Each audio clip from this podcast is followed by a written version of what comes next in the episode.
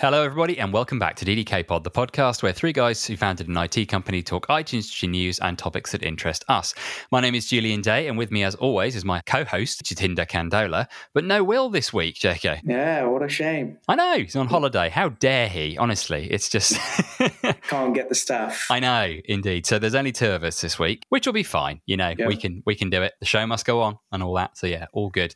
And I hope, Will, if you're listening, you're having an amazing holiday. Yeah, this will probably come out once you're back. but you know, so fantastic. Let's uh, do the usual uh, usual cadence for the show then. So first off, we'll start with the news, and I'll go first this week. Since I know your story is a bit more related to our main topic, JK. So, good old Elon Musk. Don't we all love a bit of Elon Musk? So Elon Musk has. I know. Also, by the way, if you're listening to this, this is probably pretty old news, but I do think it's important that we cover it on the show. So Elon Musk has decided that he wants to withdraw from the deal to buy Twitter. Hands up if you saw that coming. I won't be Mm. surprised if everybody puts their hand up. Characteristically erratic, shall we say? And essentially, he has said that he has been asking for some critical data from Twitter for a while about how many accounts on their platform are fake, which strikes me as quite a difficult thing to establish. Yeah. since bots are quite good at hiding the fact that they're bots. But anyway, and he's using this as a justification to back out of the deal. Yeah. And it's going to cause a big old bun fight in the courts and stuff like this. People are not happy. He could face up to a fine of a billion dollars, apparently, which I guess for him is pocket change, but you know. It's a strange expectation to have, though, for him from his perspective, because they had publicized they were trying to work that out, the answer to that question, but it was going to take a long time because it's such a vast space for them to, to kind of analyze. So it's strange that he let that be the reason for pulling out of it. It feels like he was looking for a reason a little bit, doesn't it? Yeah, It definitely. feels like he realized he's done a he's done a big thing and maybe he Mm. doesn't want to do the big thing anymore. maybe just playing the shares markets and stuff. He's done a lot of this kind of making a hint that he's about to do something. Shares rocket up. Yeah, and, yeah. yeah, and, and the like- opposite as well. Yeah, and when he, I think Tesla recently sold their uh, stake in Bitcoin as well, which has obviously absolutely hammered the, you know. I, I wonder how much of this is um, is market making on his Mm. part. Yeah, it's interesting though, isn't it? Yeah, what a roller coaster story, hey? Keeps Yeah. going. Anywho, did you want to go next with your? Well, obviously, did you want to go next? Will isn't here. Yeah, do you want to go next, JK, with yours? Cool. So my story this time round is about rocket debris that has been found in New South Wales in Australia from Elon Musk's SpaceX mission.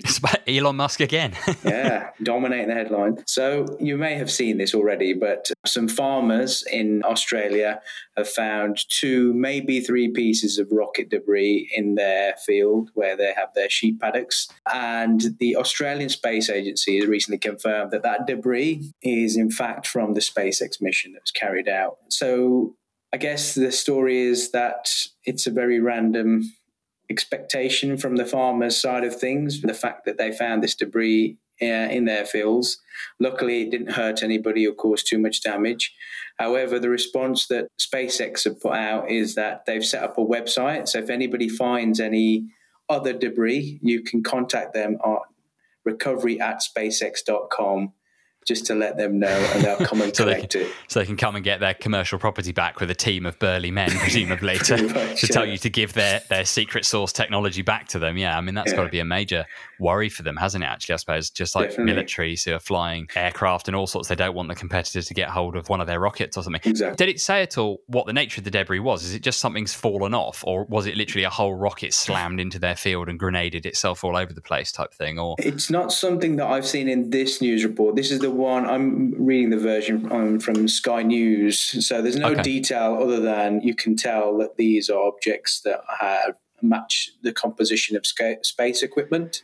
Yeah, yeah, Uh, sure. no, it, I, was, really, so- I was just wondering if something had fallen off or something, or whether or not a whole rocket's come down, because you would expect them to be a lot Mm. more worried about uh, one of those two scenarios, wouldn't you? say? So there is a picture, but it's very hard to tell what the hell it is from, Ah, from my Okay. uneducated eyes. So uh, yeah, it's just like a lump of metal that it looks like to me. So that Mm. has scorching marks around it. interesting. Maybe it was something that uh, burned up on re entry. We're going to be talking about Potentially, quite a lot of that today. So, So yeah, what a perfect news story to lead us into our main topic. Mm-hmm. Could, couldn't have played that one any better.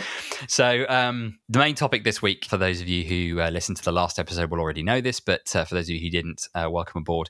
So we're talking about space for the next three episodes, or sorry, for the next for this episode, the previous episode that we've already put out, and the next episode in the series. So it's going to be a three part series on space. Last time we had a chat through uses of space and technology in space. And this week, we are going to be talking through, or this month, we're going to be talking through the use of various techniques to try and reduce the pollution footprint and the environmental impact that humanity's desire to reach space is having, and the environmental impacts of potentially putting technology in space, because mm. after all, we are a technology podcast. And it's fair to say that there are a lot of interesting considerations in this space. So, if you'll pardon the pun, excuse me, sorry about that. I'm a dad now. I'm allowed to make jokes like that. You need a TikTok channel. Uh, yeah, no, don't even, don't even. That probably works with space, actually, doesn't it? Mm. As well, there's got to be some satellite content in. There. So, the things we're going to chat through briefly uh, in relation to this are essentially some of the bits and pieces, the use cases that we touched on last week, but more about their environmental impact. So, mm. space tourism, uh, we'll cover off satellites, weapons and defense science and discovery, and a lot of the implications and bits and pieces of our exploration of space and the environmental and ethical issues that that raises. And also, you know, from a technology point of view, what it means. So, diving straight in, essentially, with first of all, what is the kind of impact that space travel actually has, mm. uh, particularly with space tourism being in the mix there as well? So, uh, I found an interesting article actually by Alexandra Franklin Chung, which explained that, and the way she puts it is space launches can have a hefty carbon footprint due to the burning of solid rocket fuels. Many rockets, however, these days are propelled by liquid hydrogen, which produces clean water vapor, although it, it must be said that it does also cause some additional, mm. some additional products to be distributed into the atmosphere also, obviously, the production of that much hydrogen fuel creates a huge carbon footprint in and of itself. So you're not creating such a big carbon footprint when you launch the rocket, but you're definitely creating a big one to get it up there in the first place because you've got to make all that liquid hydrogen. Obviously, other rocket engines that work by burning things like, and if you can believe this, Virgin Galactic's little spaceship that they've made that launches from a plane that burns rubber. Okay. So it has like rubber and other chemicals, and it actually burns through a bit like a candle, basically. Yeah, like a like a great big rubber slug. Is there a reason why they chose? I have no idea. I'm okay. not a rocket scientist, sadly, but um, but yeah, they do, and obviously that creates a massive amount mm. of hmm. soot. So when that thing streaks off across the sky, it's leaving a huge trail of rubber particulates and you know hydrocarbons and all sorts of things that come out the back of it, and those are going into the atmosphere. So the thing is, at the moment, rocket launches are relatively infrequent, which means that their overall impact is much smaller than something like aviation. Mm. But you can kind of see, I guess, as we've been seeing all these companies launching their space tourism craft and bits and pieces like that, as people like uh, SpaceX make. Yeah. Delivering for commercial aspects or astronauts, you know, space exploration, so much more mundane. You can get more and more launches in. And so you are going to end up in a situation sooner rather than later where uh, the number of launches is exponentially increasing, yeah. I guess and that's going to bring with it a very significant footprint because pound for pound you know when you you shove a rocket up into the sky mm. especially if it's burning rubber or something like that you are definitely going to end up with a uh, a higher carbon footprint than aviation because it produces more carbon and more particulates in the atmosphere than aviation does but it's because it's less frequent mm. there are less flights you're not actually outweighing what aviation does at the moment. So it's interesting, isn't it? And I understand these organisations have some aggressive targets to really promote space tourism in the in the coming years. So the frequency of travel is just going to grow quite rapidly. Yeah, I, there's some stats, aren't there, around. I feel like I'm picking on Virgin Galactic a bit here, but them saying something like they wanted to, you know, end up with was it multiple flights a day? I think, I think so. Pretty sure yeah, they said. I think so. Mm. Yeah. So that's a lot of rubber. That's, yeah, it's crazy. and a lot of soot, mm. you know, that you're putting into the atmosphere. So, yeah.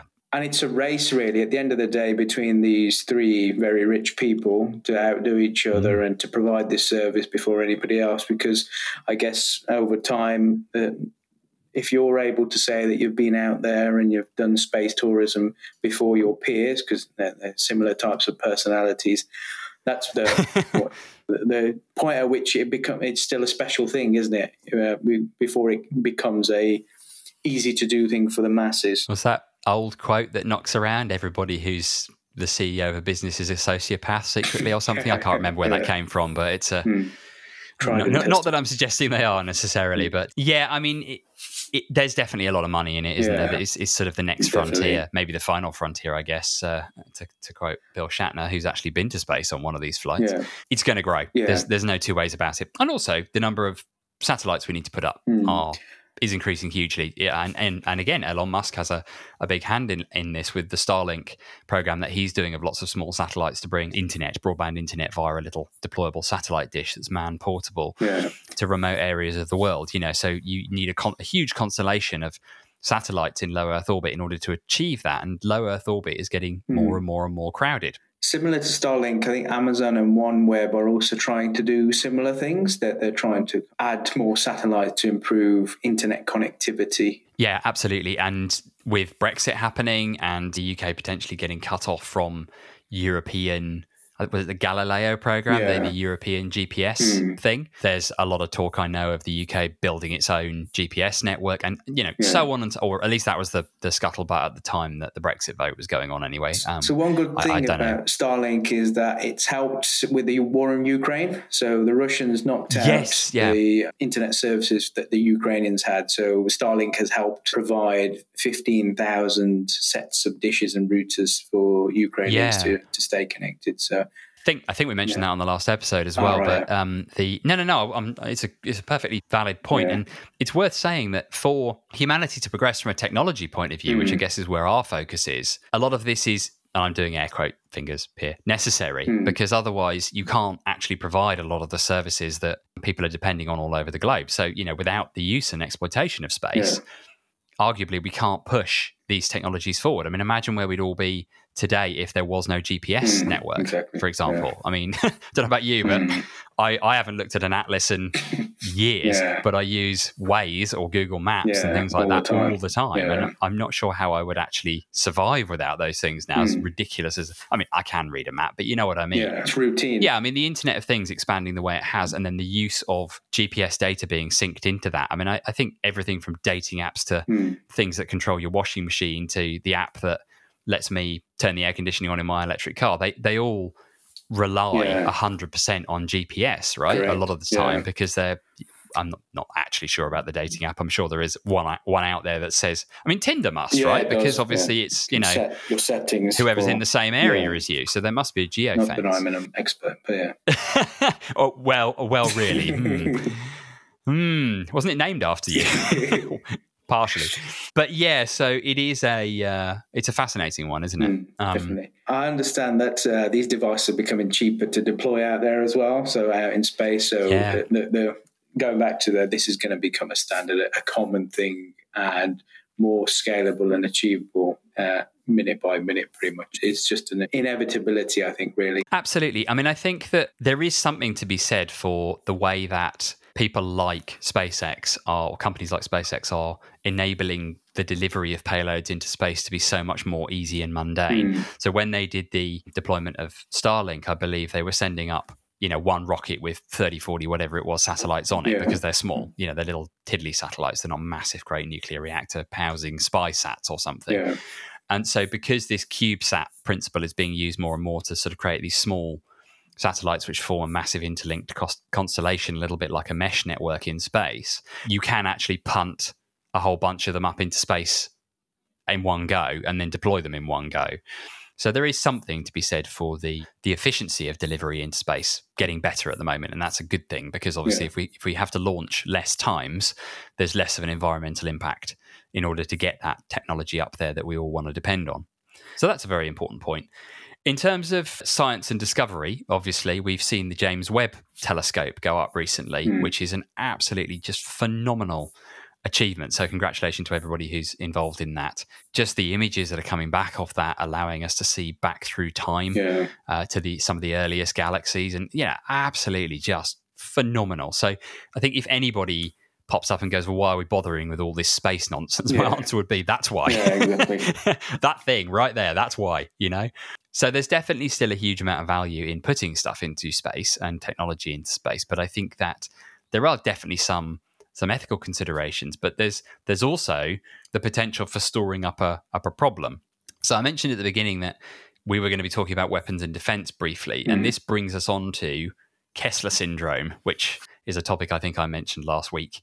I think you gave us a definition, didn't you, last time, JK? Do you want to uh, take us through try. what Kessler syndrome actually is? So, um, when doing a little search on Google for better words than what I put together, Kessler syndrome refers to the density of objects in the low Earth orbit grow so high that collisions between two objects could cause a massive cascade, wherein those collisions generate more space debris uh, which increases the likelihood of even more collisions. Yeah, so it, it's like an exponential scenario where, yeah, as you say, stuff smashes into each other, it flies apart. Those bits then go on to smash into other things and they fly apart. Those bits go on to smash into other things mm. and they fly apart, and you suddenly get this cascade situation. If you want, incidentally, if you want a visual example of what that might look like, Gravity. Yeah. Sandra Bullock movie from 2013, I want to say, George Clooney isn't super realistic necessarily, but it is that is Kessler syndrome in action, mm. basically, where spoilers for a film that came out 10 years ago or whatever it is, but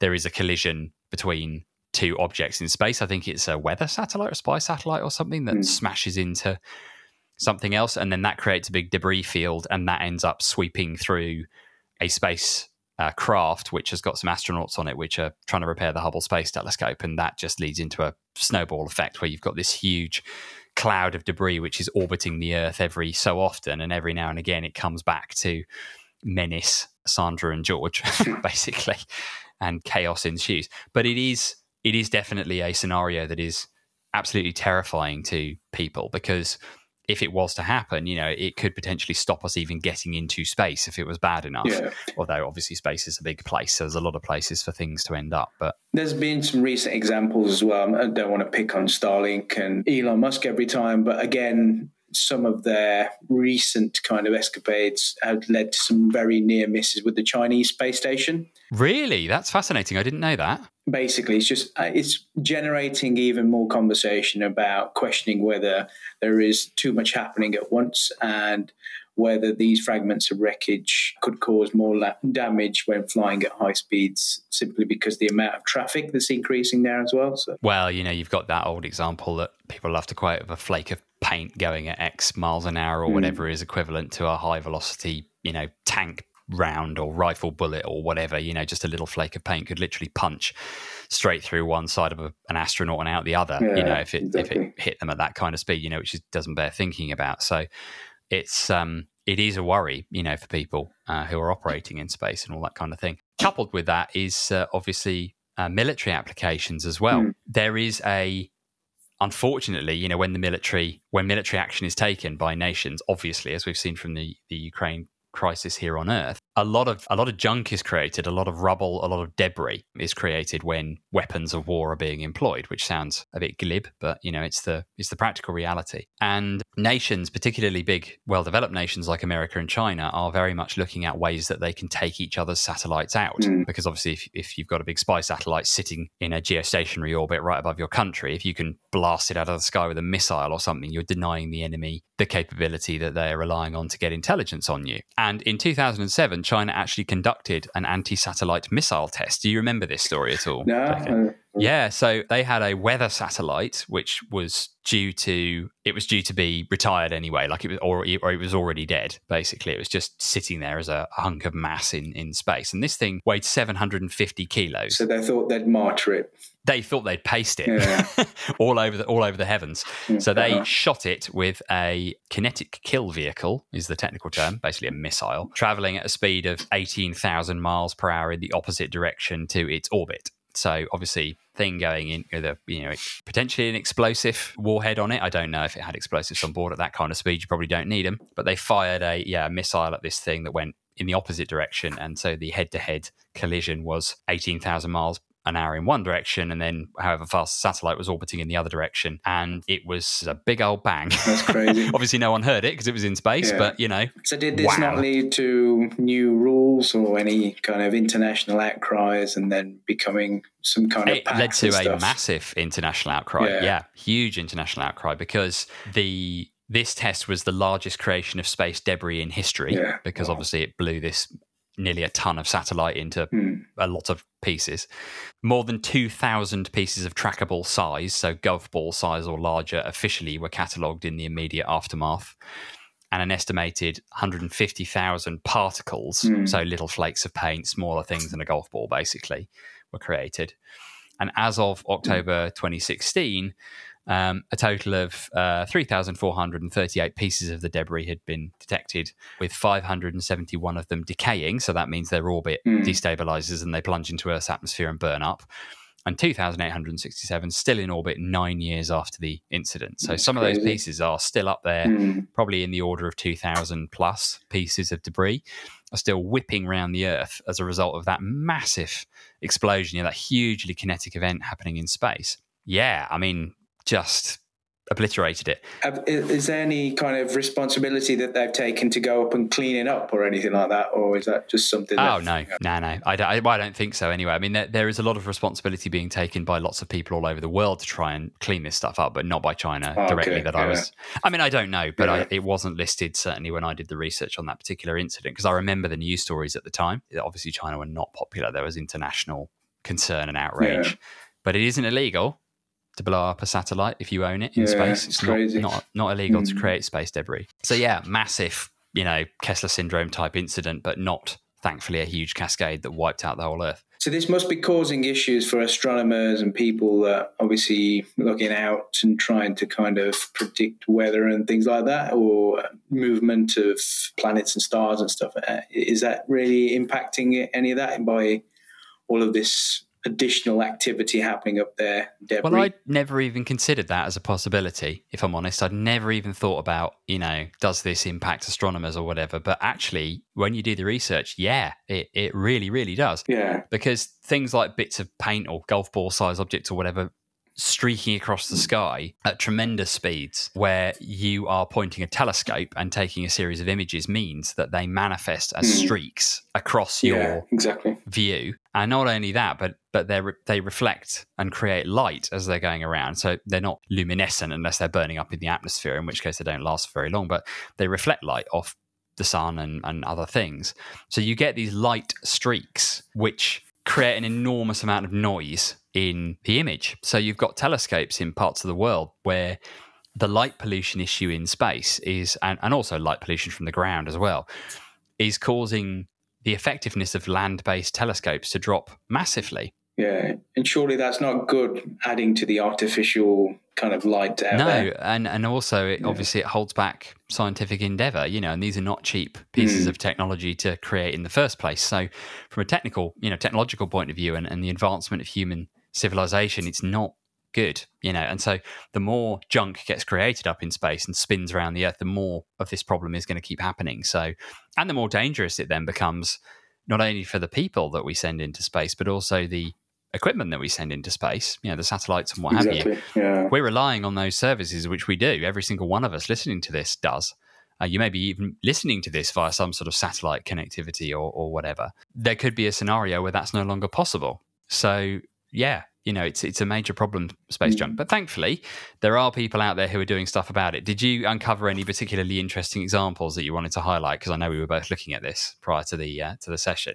I'll go first if you want, while you're having a think. You it first. Um, yeah. So the first one I found was basically using a an electrically charged piece of tape as long as two miles or three kilometers which could knock satellites down as it passes through the Earth's magnetic field and produces voltage.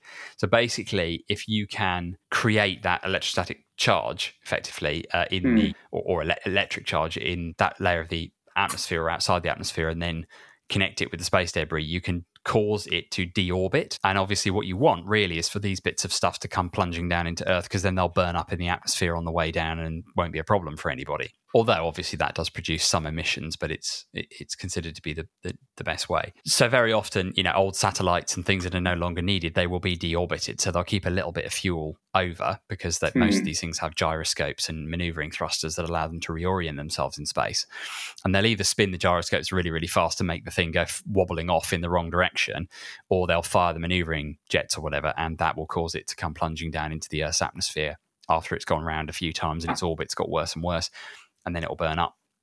So a lot of these technologies are things like an electrodynamic tether I found as well, which would slow down the speed of a satellite or space debris by attaching to it. Obviously, if you slow something down, the gravity is then going to have more of a chance to get hold of it. It'll cause the orbit to decay, and again, you're back into the burning up in the atmosphere scenario. And that will probably add even more soot. Yep, and, And- particulates yeah. and bits of debris, but it's probably better than it smashing up Yeah, absolutely. a load of satellites up in space and taking out half the world's GPS system or something. Yeah, there's a bunch. Basically, there's things like using very small satellites with solar sails to sort of latch onto a, an old satellite or something and then use the the power of the sun to drive Yeah. it into a low Earth orbit, and then both would be burnt up. There's vehicles which are being proposed for launching from aeroplanes from high altitudes and then flying up into space, grabbing hold of space To junk. and and- literally yeah, up. literally, yeah. Yeah. And there, there are people talking about using harpoons, cables, Hmm. tentacles, even, you know, robotic, to go and Oh. literally grab something and then heave it, you know, towards the earth, basically. So pretty much lob Hmm. it or even drag it and then both of you burn up with a cheap satellite with a harpoon on it or something or cheap,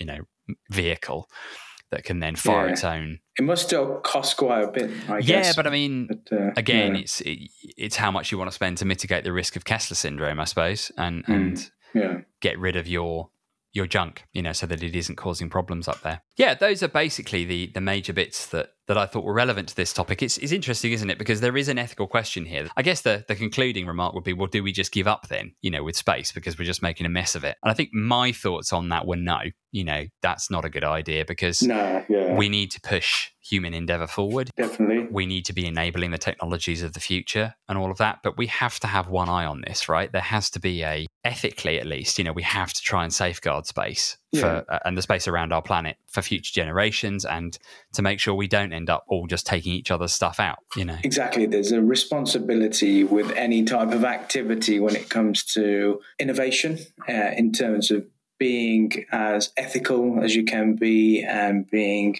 aware of the impact to the environment and climate. So I think that realistically that these things uh, they're important, but everybody needs to invest equally in making sure that it's not damaging long term when setting up these types of projects. So definitely should carry on and it's an important part of being able to advance from a science and discovery perspective and it sounds as if there's a number of things out there that can definitely help in terms of being responsible and not just shooting old satellites out waiting for lots of debris to fall back on earth or just carry on orbiting yeah because there are a bunch of dead satellites which are in stable orbits and no one can do anything about them at the moment Mm. you know they're just up there waiting to smash into something one day if they're not tracked and it takes a lot of effort to track them i think there is a cost obviously as well and i guess it goes back to one of our favorite things you know uh, lithium batteries and electric car batteries and all those kinds of things and being able to recycle them and it not being cost effective Hmm. I think once you see there being a profit in clearing up space junk, and if governments could Yeah. incentivize people to clear up space Yeah. junk and, and make sure that there is a there, it, that it makes economic sense to do it, we will see people starting to do it. So there's probably a bit of legislation and support from governments that could be applied as well to try and make it uh, Yeah. make it happen. But ultimately, I don't think we have a choice but to use space to push technology forwards and Hmm. For us to, you know, for even us to do our jobs. I mean, maybe one day I'll be designing on. I'm sure one day, in fact, I'll be designing systems for data centers that are in the cl- uh, the cloud, but literally above the clouds. You know, as we mentioned last time, you know, data centers in space will be the next thing, won't they? All this kind of stuff. It, it's it's there and it's going to happen, but there has to be one eye on the ethics. I think. and some um, international rules so that, that it would be good to, to have some kind of fair and agreeable way in doing this so that it's not just for the richer nations to go off and kind of dominate and leaving the underdeveloped countries with underdeveloped kind of space technology and travel uh, to, to kind of catch up with them. So having some kind of agreement in place would definitely help Yeah. make it a fair.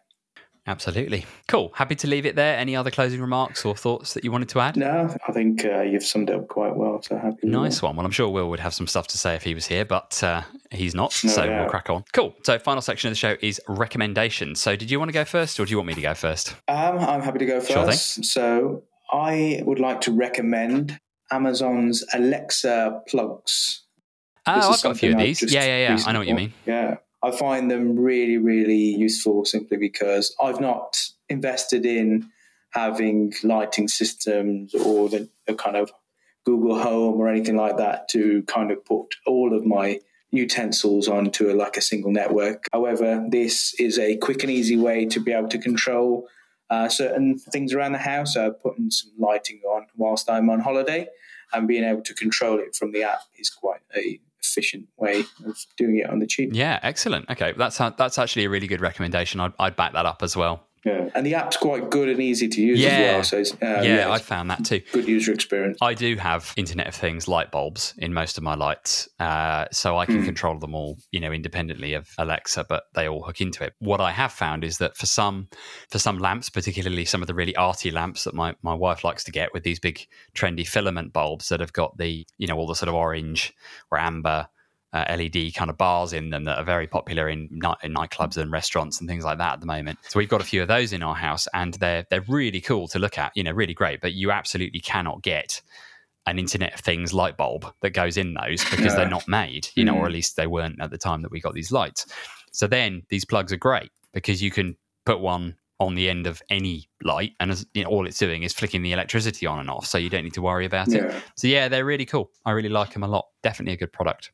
And if you're catching them on the Amazon sales, Ah, yeah, cheaper, yeah, yeah. That's true as Yeah, well. Prime good, Day. good call. Yeah, they they do seem to put things like that on sale relatively often, don't they? So Amazon has us now. So my recommendation this week is Wired Guides. So Wired is a publication over here in, I think it's based in the UK, and it's a sort of uh, tech publication, I believe. I mean, I don't really read it very Yeah. much, but it has a lot of interesting stuff on it. I learned to solve a Rubik's Cube a while ago, and it was actually a video that they'd put up on YouTube that I used, of all things, to learn how to do it. It's quite complicated, by Hmm. the way, but if you're a nerd like me, it's quite fun. They actually publish a series of these little books called Wired Guides, which are basically like a they're a summary. They're almost like the cliff notes, if you're uh, of an American persuasion, for a particular topic. And this one that I'm reading at the moment is all about um, genome sequencing and genomics. So it's a Hmm. short, easy to read book, very well written, which just explains all the core concepts in quite a simple way. And it, they're really nicely set out. They're quite cheap. You know, they're not um, full of all sorts of glossy images and they're not big hardcover coffee table books or anything like that. They're like a sort of crib sheet for a very complicated topic. And they, they publish them on a number of different ones. So I Cool. particularly recommend. Is it subscription No, based? no, not Sorry at all. No, they're interrupt just a book that you can buy. Okay. So you can buy like a Kindle edition. Okay. So if you're interested in the Wired Guide for X thing, Hmm. you know, you just go and buy it. You know, they're about six, seven quid, I think. But yeah, it's given me a really interesting intro to genomics and genome sequencing and all that kind of stuff. Hmm. Just easy to read, easy to flick through, even quite a nice size, you know, so you can tuck them in a bag Yeah. or satchel or whatever. They're not a huge, great A4 size book, you know. So, um, Nice. highly recommended. Yeah, I was quite surprised. I, I took a bit of a punt on it when I ordered it and thought, "Hmm, Yeah. I'm not sure if this is going to be what I want, you know. Uh, but yeah, great, really, really good. Cool. So Sounds I good. think, JK, that's the show. Unless you had anything else that you wanted to add. No, happy. Good, Thank you. good. So we are available if you want to get in touch with us. Uh, we'd love to hear from you. We're on ddkpod at ddklimited.com. That is ddkpod at ddklimited.com with limited spelled out in full. We're also available on Twitter at DDK Limited, and we are available on LinkedIn, excuse me, as Dalton Day Candola. So it just remains for me to say a big thank you to Jatinder for being here with me today. Big thanks, I guess, to Will. He's not here, but you know, he contributes to most of these shows and he did some of the research behind this. Thanks to him as well. And thanks to Charlie for doing the editing as usual. And we will catch you all in another month. Thanks very much. Cheers. Thank you. Cheers.